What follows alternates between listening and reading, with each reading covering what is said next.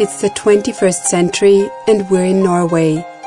Babies are snatched from the loving arms of their parents.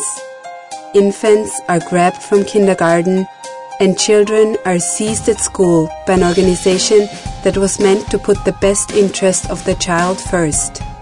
These are the true life stories of the forgotten children. Forgotten children. Forgotten children.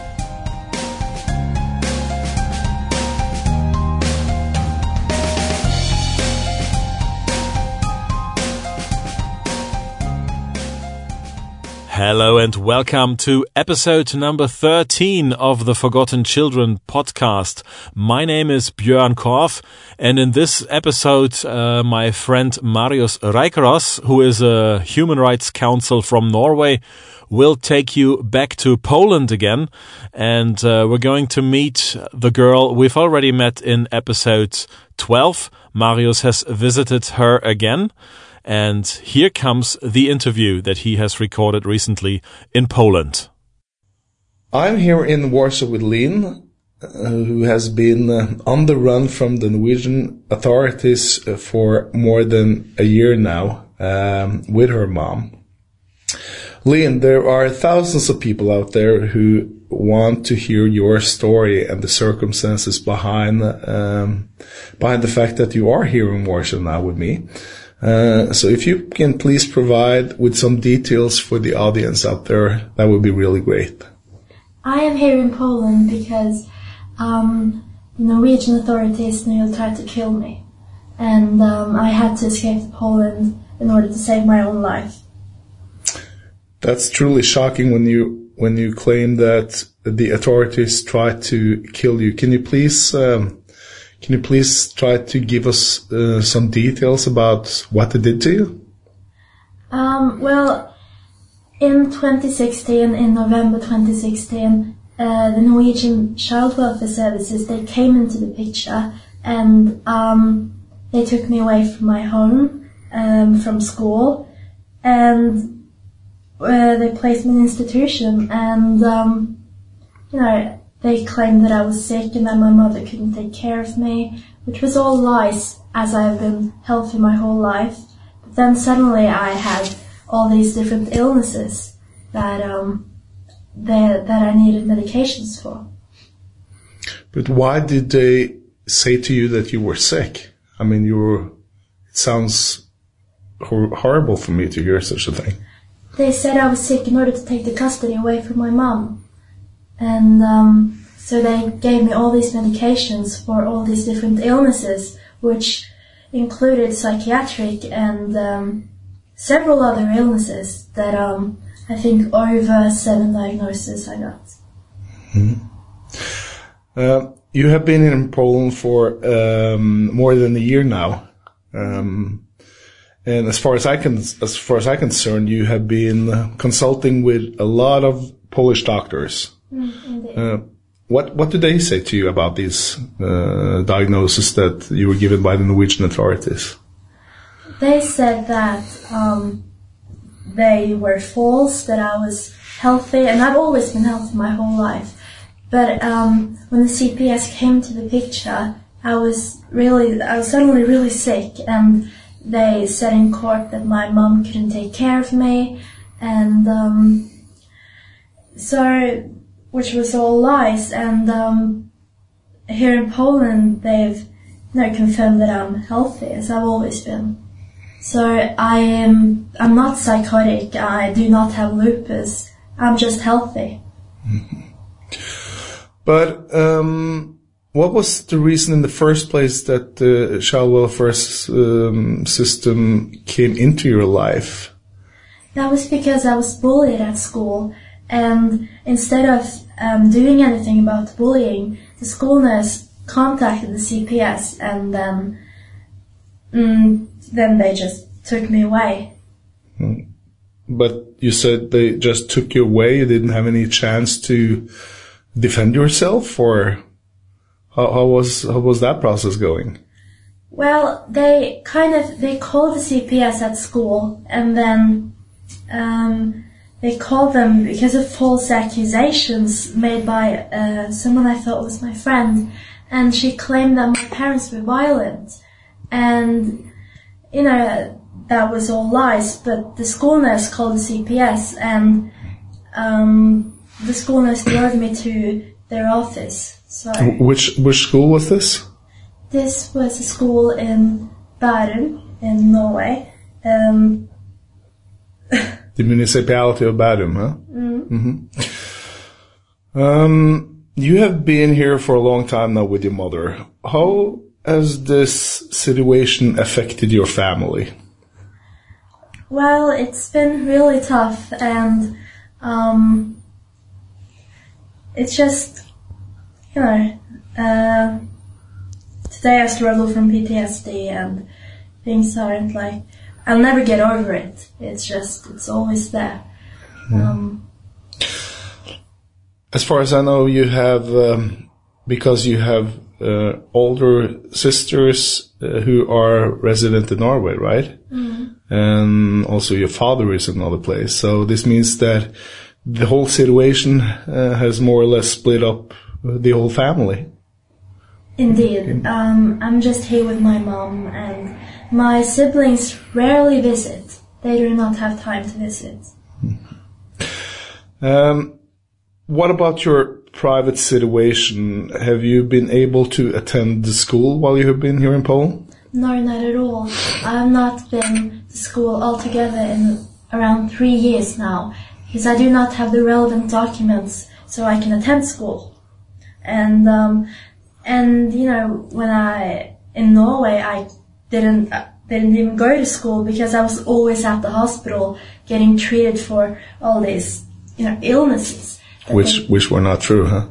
yeah, indeed, they weren't true. Um, So you didn't, uh, when you were under the CPS custody in Norway, you didn't attend school there either? I did not. I didn't go to school every day, um, and I. So I wasn't at school all the time as I should have been. Um, I was always at the hospital getting treated for lupus that they claimed I had, which is an autoimmune disease. How, how- was your life um, at these different institutions that uh, you were at? Um, my life was tragic. I felt like, you know, I wasn't being listened to.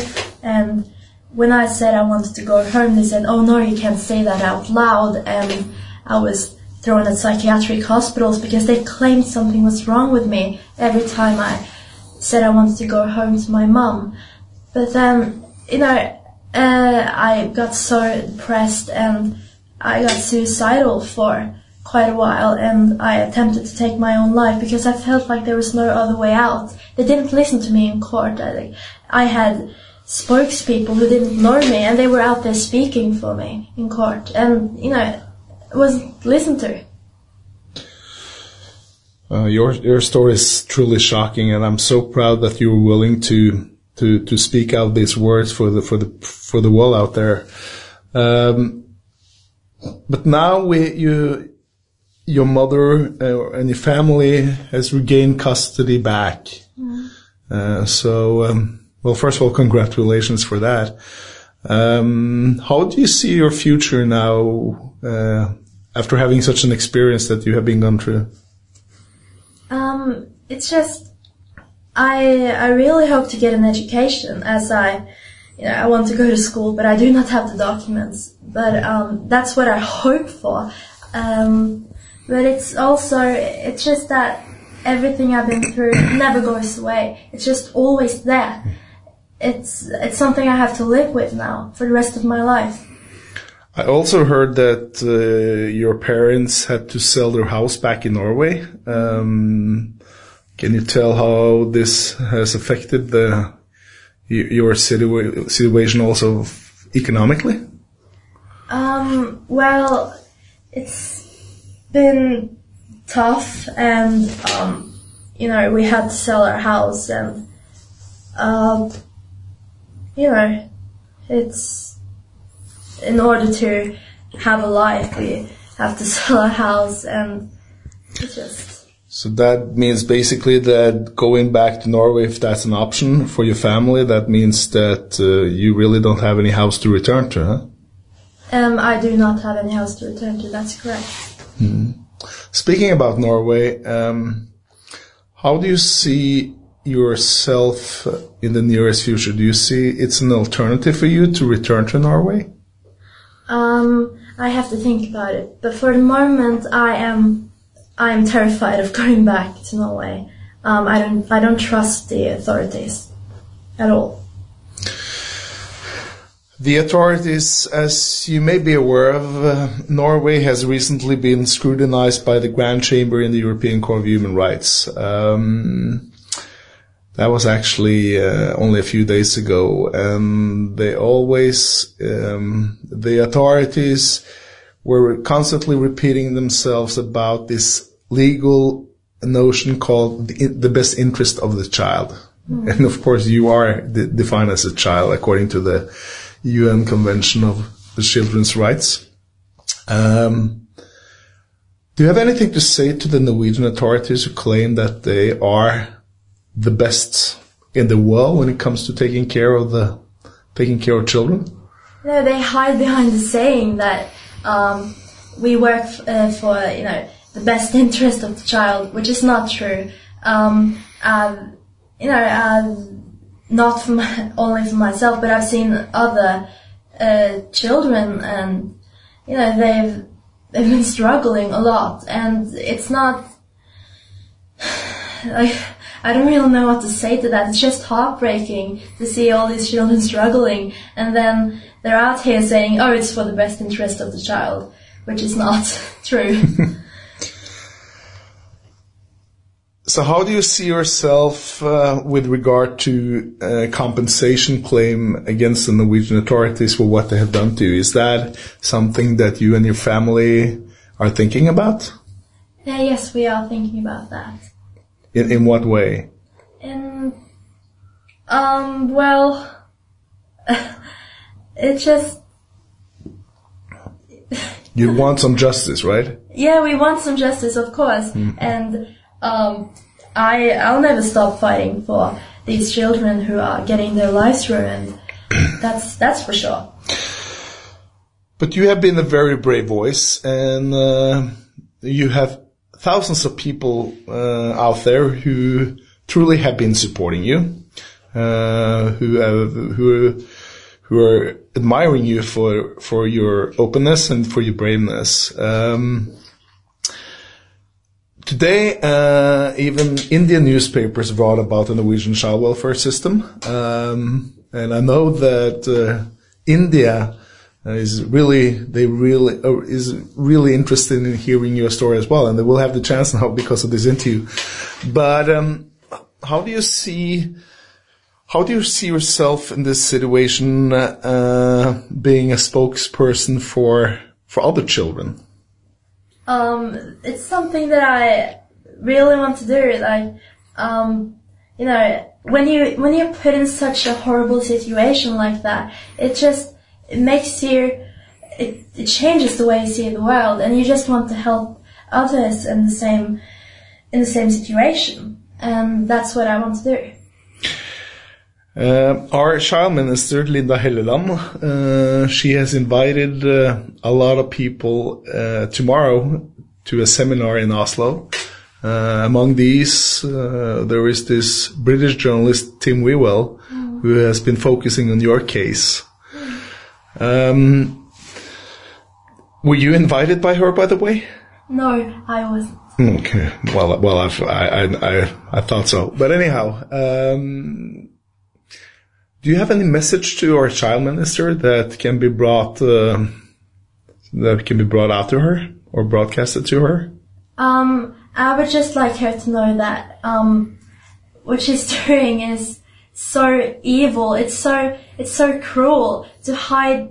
It's you know it's she does not represent the children, and they're it's just. I have so much to say to her. I wish I could actually have a debate with her, but um, I know that she will probably not want to do that. But um, I feel like it's just it's so embarrassing to sit there and say that Norway has the best system in the world, which you know it's not true at all.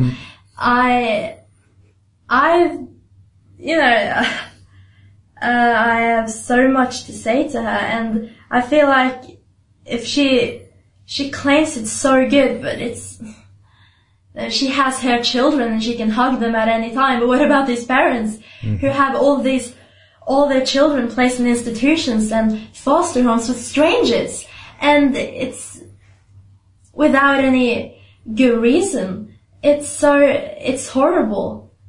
I I really just want to have a debate with her. I wish I could one day. Well, I certainly know that you will be invited around in uh, in a lot of uh, institutions uh, with with these debates. So um, that's that's for sure. But anyhow, I would like to thank you very much for your for standing up for children's rights, for being such a brave voice. Um, it's time to for me also to leave Poland. But uh, is there any final message you would like to say to the to the people out there? Um, I would like to thank you for the support. It means a lot to me, and um, you know, it's it's amazing to see that so many people are not giving up and still fighting. We gotta keep on fighting for human rights in Norway, right? Indeed, we have Okay. Thank you very much for this uh, great interview. Thank you. Thank you. Yeah, this wraps it up for today's episode. And I also have to say a big thank you to Marius Reikeros, who actually traveled to Poland to visit Leen and to do this interview with her. Uh, we also have this interview available as a video, and uh, I'll post you the link in the show notes. So please do support us, support the work that we're doing to expose these atrocities that are happening in Norway. Uh, you can share these videos and podcasts that we're recording and also our articles that we publish on our website and on Facebook. If you want to follow us on Facebook, uh, look for Step Up for Children's Rights on Facebook and make sure to like our Facebook site. And then you'll never miss uh, all the updates that we're posting there. With that being said, thanks again for tuning in. Thanks again for listening. My name is Björn Korf, and this is the Forgotten Children podcast.